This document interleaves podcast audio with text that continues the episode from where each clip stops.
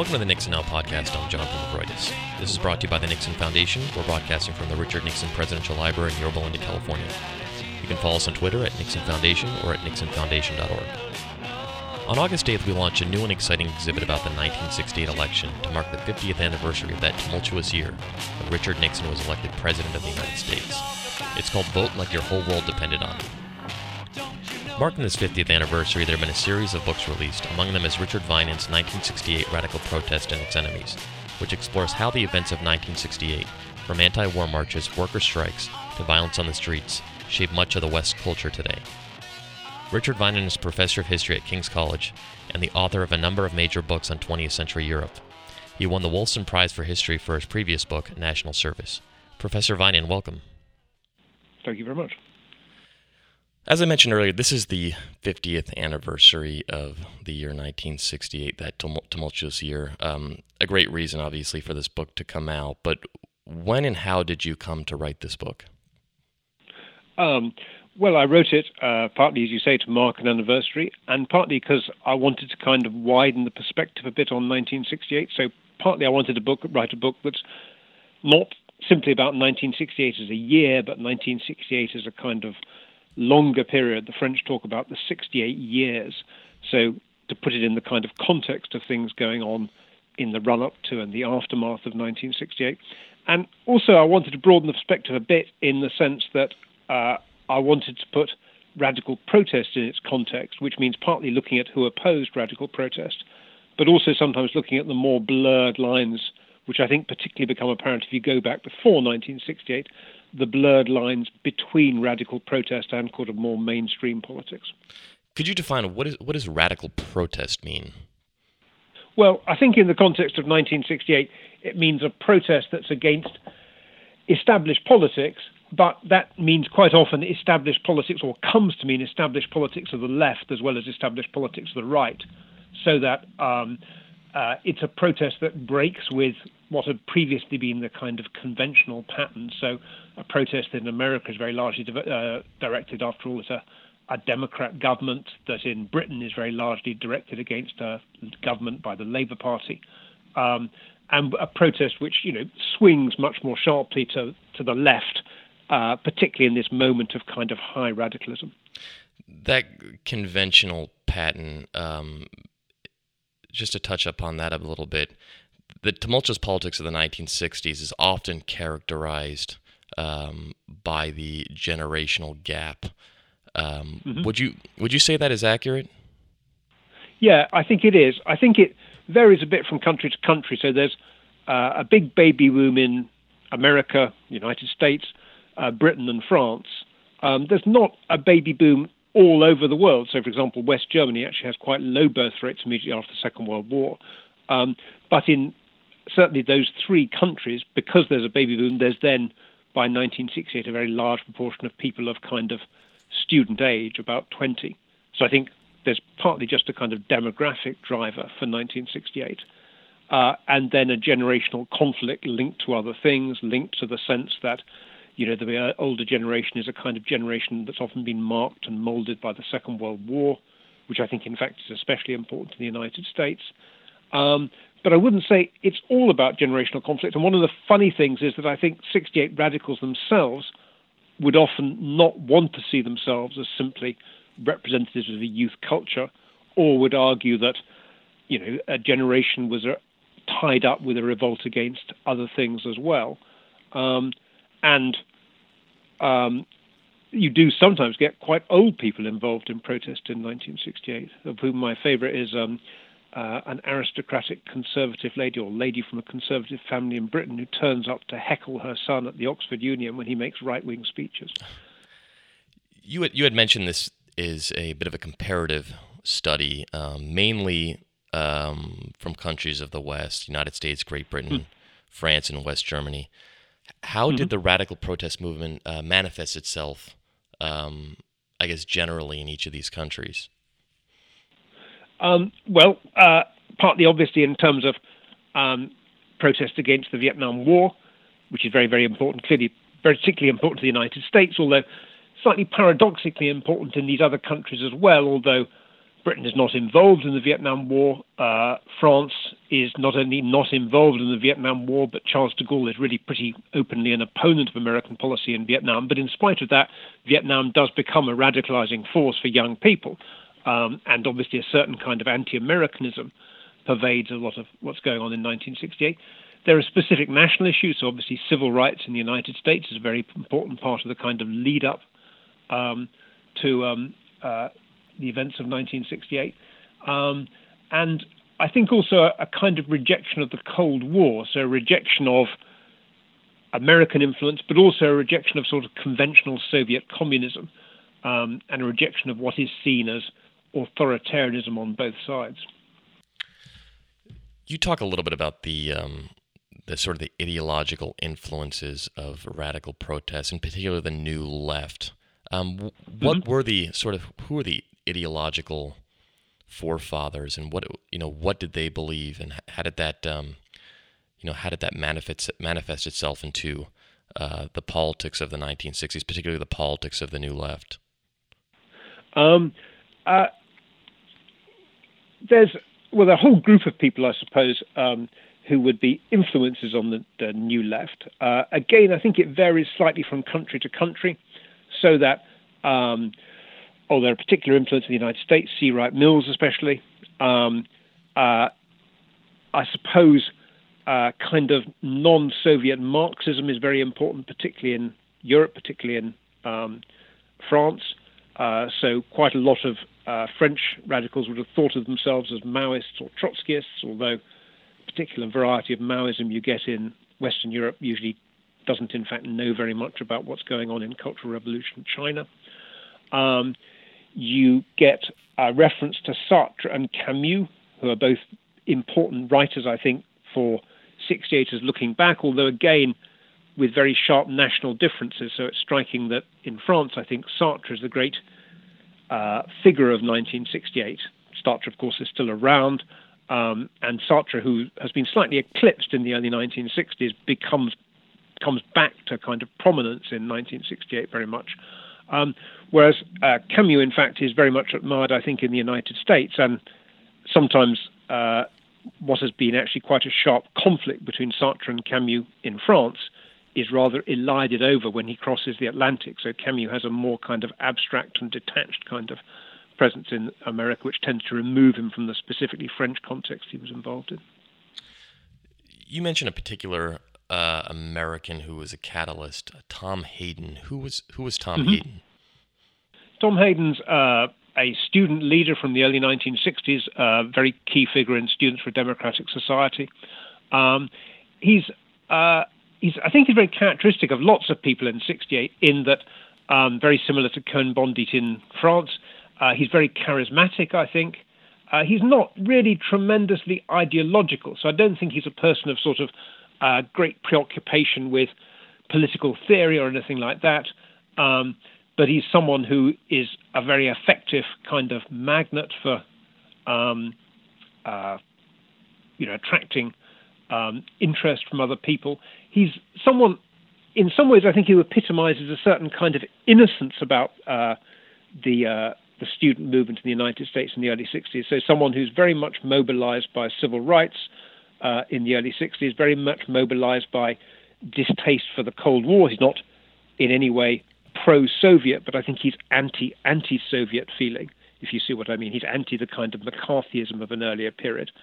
Um, and he's someone who is slightly disillusioned with what he sees as the kind of easy, affluent world of the United States left over from the 1950s. Um, but um, he then, in some ways, becomes himself a bit disillusioned, I think, with some of the directions that the late 1960s takes in the United States. So the kind of turn towards increasing violence, uh, the turn to what he sees of as more kind of sharp division, um, are all things that, at least in retrospect, he comes to regard with some kind of melancholy. One of the uh, the particularly uh, notable groups that you mention uh, is the student the Students for a Democratic uh, Society. Uh, who mm-hmm. were they, and what were, what were their origins? Well, they originate um, uh, in the early '60s. They originate initially out of the American labor movement. Um, a kind of spin off from a, a, a, fraction of them, but I, I, think become very much separate from that. I mean, they're really kind of a middle class movement. Obviously, the student body in the United States is very large compared to um, the kind of student body even during the expansion of the 1960s that you've got in Western Europe.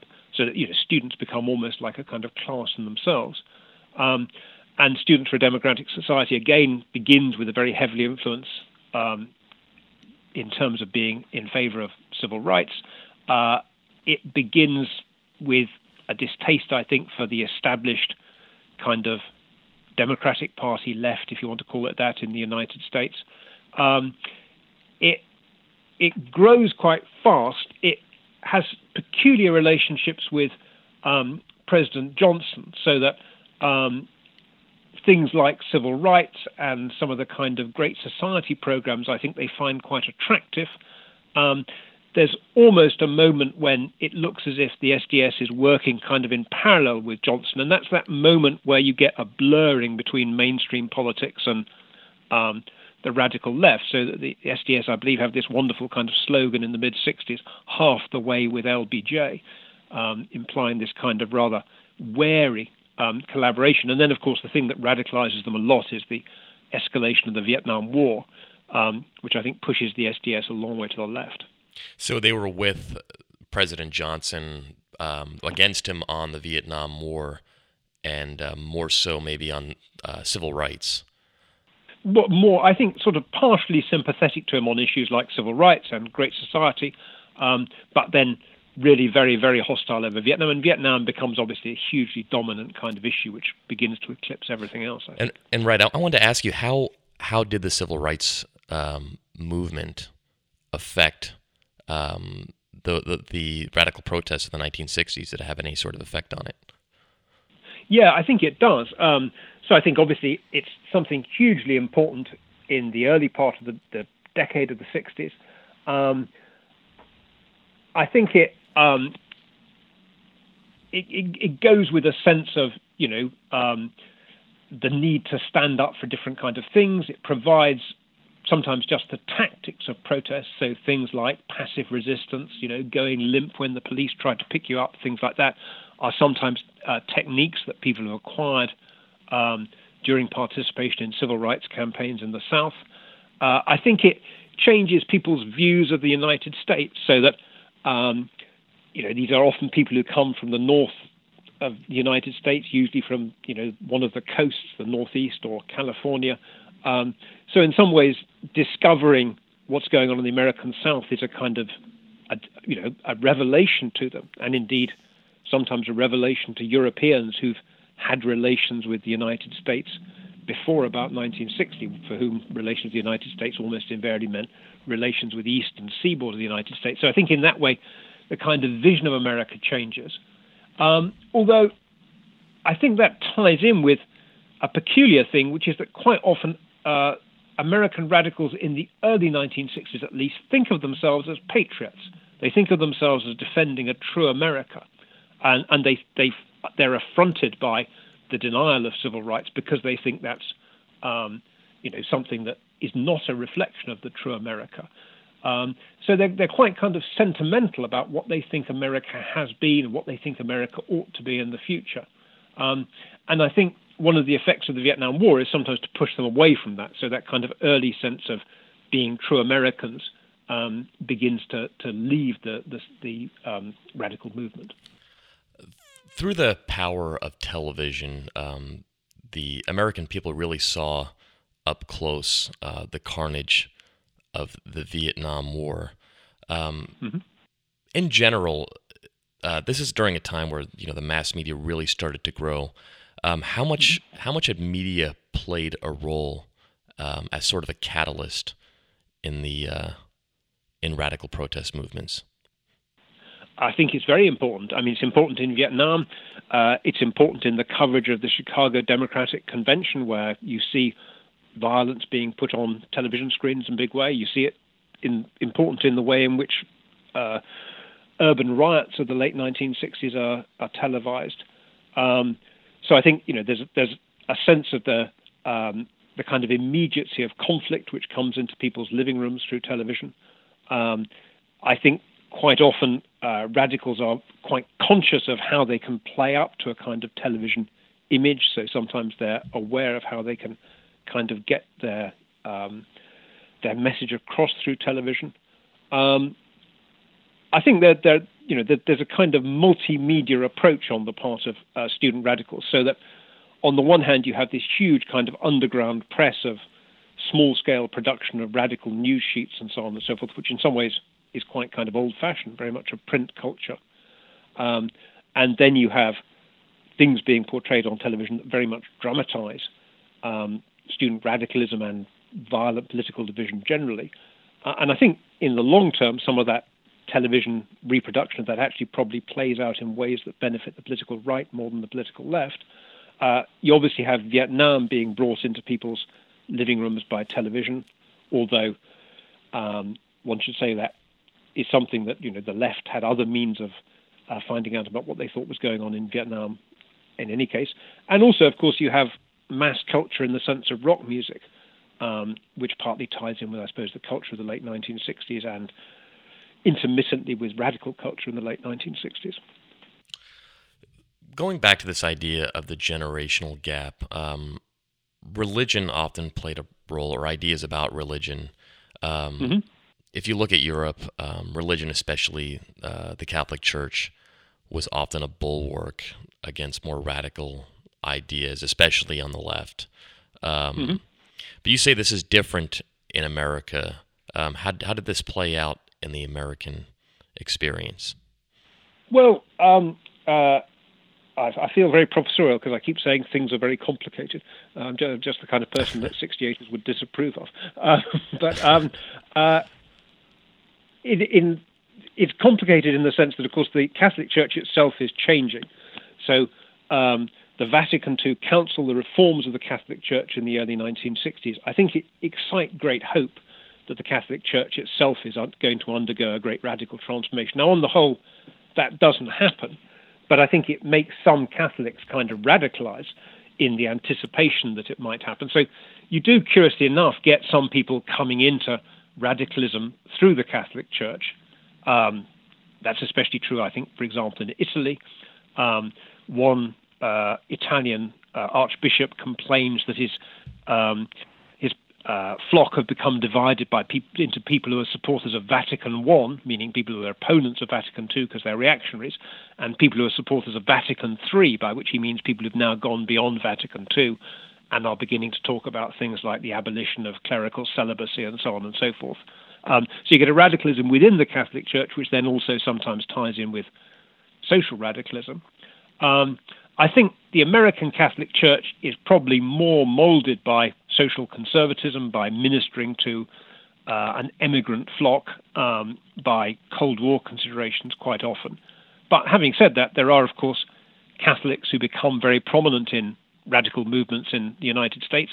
Um, Catholics, of course, famously who protest against the Vietnam War, and a group of people like Tom Hayden who are quite often lapsed Catholics, but I think take a kind of religious enthusiasm into their radical politics. So I think they become um, important figures in, um, you know, in how a new kind of um, uh, political language is used. I think often uh, the sense of the spiritual, the sense of you know not being interested in purely material things, becomes very important to the radical movement, and that sometimes is something that people take from what had originally been religious backgrounds. Sometimes there's a a kind of link up later on. So Hayden, having, I think, in, in his youth, thought of himself as a rebellion against, a rebel against his Catholic background, later in life, you know, begins to talk to people like uh, radical nuns and to think, well, actually, maybe there are people within the Catholic Church who've moved in the same direction as me. And then there are obviously other religious dimensions. So uh, a certain kind of um, rather earnest Protestantism is very important in the United States. Um, so um, people like Hayden's wife, Casey Hayden, very important figure who, you know, was a very um, uh, devout but I think rather unconventional uh, religious figure in her youth, uh, and that leads her into support for the civil rights movement.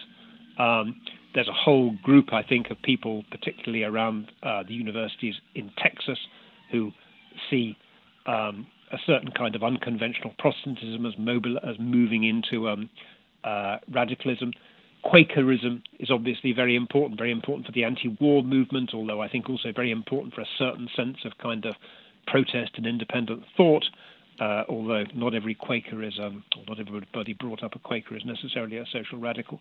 Um, and um, the, the, third strand, I suppose, is Judaism, um, in which in which context I think most importantly there's a kind of secularized Judaism that's often very important behind radicalism, which would be true, well, especially in the United States and in France, where a lot of student radicals are from Jewish origins. Moving on back to the Vietnam War uh, for a moment, uh, you point out a very staggering fact that kind of bucks the conventional wisdom about uh, both the generational gap and the Vietnam War. Um, you write that it wasn't necessarily generational, um, as there was a hmm. moment in the mid 1960s when support for the war was higher among the younger uh, than the older. Um, hmm. How are we to make sense of this? Well, I think partly to do with the general radicalism, the, the general radicalization, so increasing distaste for the Vietnam War um, goes with a more general radicalization of the young. I think partly to do, obviously, with the increasing perception that they themselves might be sent to Vietnam, um, and um, partly with uh, a more general kind of uh, drift away from oh, acceptance of patriotism associated with the Vietnam War. Um, so that you, you see this in all sorts of very incongruous contexts. Um, you see it with uh, early American examples of what you'd now call gay liberation. So early on, um, uh, some gay rights groups campaign to be drafted. You know, they campaign on the grounds they ought to have the right to fight in Vietnam, uh, like everybody else. And then uh, later on, increasingly, they define themselves as part of an anti-war movement. So I think um, it's part of a general transformation of the student movement as it moves to the left, partly driven by Vietnam, but also partly changing their perceptions of Vietnam as time goes on. Um, and I think um, that it's probably partly to do with actually finding out more about Vietnam as time goes on, people returning from Vietnam, increasing awareness of Vietnam casualties. I think all those things feed into it. You had mentioned the, um, you know, the power of media and um, mm-hmm. the uh, Democratic National Convention in Chicago. Um, mm-hmm. When did, I guess, when did the sort of the violence reach um, reach a precipice? You know violence between the new left uh, and and law enforcement. When did that when did that really start to culminate um, that year? Well, I think really after the Democratic Convention. So you then beget uh, a split of the SDS, the fractions of the SDS going off increasingly into violence, uh, and in some cases going underground, um, forming the Weather Underground as it eventually becomes. Um, so kind of uh, move towards a kind of urban guerrilla movement on the part of bits of the left. Now, I think there's a really, as in most of democratic Europe as well, it's really only a very small fraction of the new left that goes off into that kind of armed uh, insurrection type uh, fantasy. Um, but obviously, that has quite a dramatic effect in terms of how the left's perceived, um, and ties up with, you know, other forms of conflict, with racial conflict in cities, with the Black Panthers, with things like that. Um, so I think that partly produces uh, a radicalization of conflict between the state and the new left, but also divides the new left very sharply. And lots of figures from the new left pull back from that precipice and feel this is the moment where things have gone too far and uh, feel disillusioned and uncomfortable um, with the state that the, the new left has got into, of whom, I mean, a very obvious example in uh, the United States would be Tom Hayden, who I think uh, feels very awkward with that kind of um, turn to violence. In France, uh, the Gauche Proletarienne, which is a kind of Maoist group, actually dissolves itself because its leaders become fearful of a turn to violence. Um, in Italy, uh, similarly, uh, Lotta Continua, another kind of Maoist group, eventually really breaks up, partly, I think, again, in response to the, the, what they see as the threat of turning into a terrorist movement. And the final question: We're in two, 2018, we're a considerably moderated country uh, than we were in 1968, at least optically, you know, in terms of uh, radical protest, um, violent clashes, mm-hmm. um, sort of the the uh, uh, the rapid change and the rapid social changes. Um, but what I guess what are the residual effects of 1968 that we um, that we live with in 20 in 2018? That's a really good question. Um, I mean, in, all, in some ways, of course, uh, there are, 1968 has become ubiquitous in the sense that the 68ers have grown up, have had a moment when they've held a lot of power. I suppose in lots of ways, Clinton was a 68er. Obviously, attitudes to sexual morality, attitudes to women's liberation, attitudes to gay liberation, attitudes to race, all hugely influenced by 1968. Um, so there are lots of ways in which now bits of the mainstream left in the United States, I mean, the Democratic Party in the United States, or um, the mainstream, you know, socialist parties in Western Europe have adopted a lot of uh, the values of 1968. So I think that's one dimension of it. Uh, I think in the United States there's a particularly important dimension in that 68 helps to reform the political right, in fact, rather than the left, so that things like distaste between bits of the working classes, particularly the white working class and student radicals, um, facilitates a, a, move of bits of the white working class to the political right towards voting for the Republicans. Uh, I think that's very important for Nixon, and then, of course, very important indeed for the, the figure who almost defines himself in opposition to the kind of Californian 68 of Berkeley, which is Ronald Reagan, so in some ways, Reagan's election in 1980, in 1980 you could say, as you know, the final revenge against 68 uh, as far as the um, political establishment in the United States is concerned. Um, but like everything about the world and the United States, I feel Donald Trump calls it all into question. Everything I thought I was sure about uh, seems less sure now that Donald Trump is in power.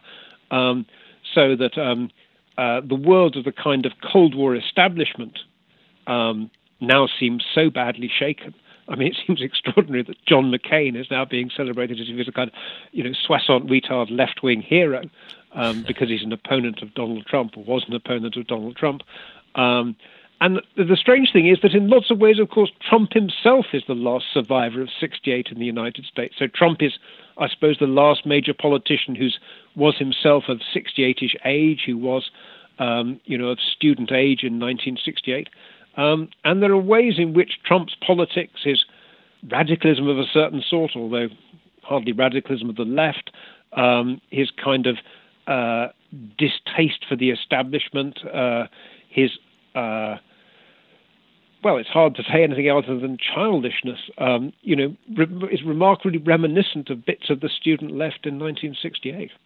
The book is 1968 Radical Protests and Its Enemies. Richard Vinen, thank you so much for your time. Uh, thank you very much. It was a pleasure talking to you. Thank you for joining us. Please check back for future podcasts at nixonfoundation.org or on iTunes, SoundCloud, Spotify. This is Jonathan Movroydis signing off.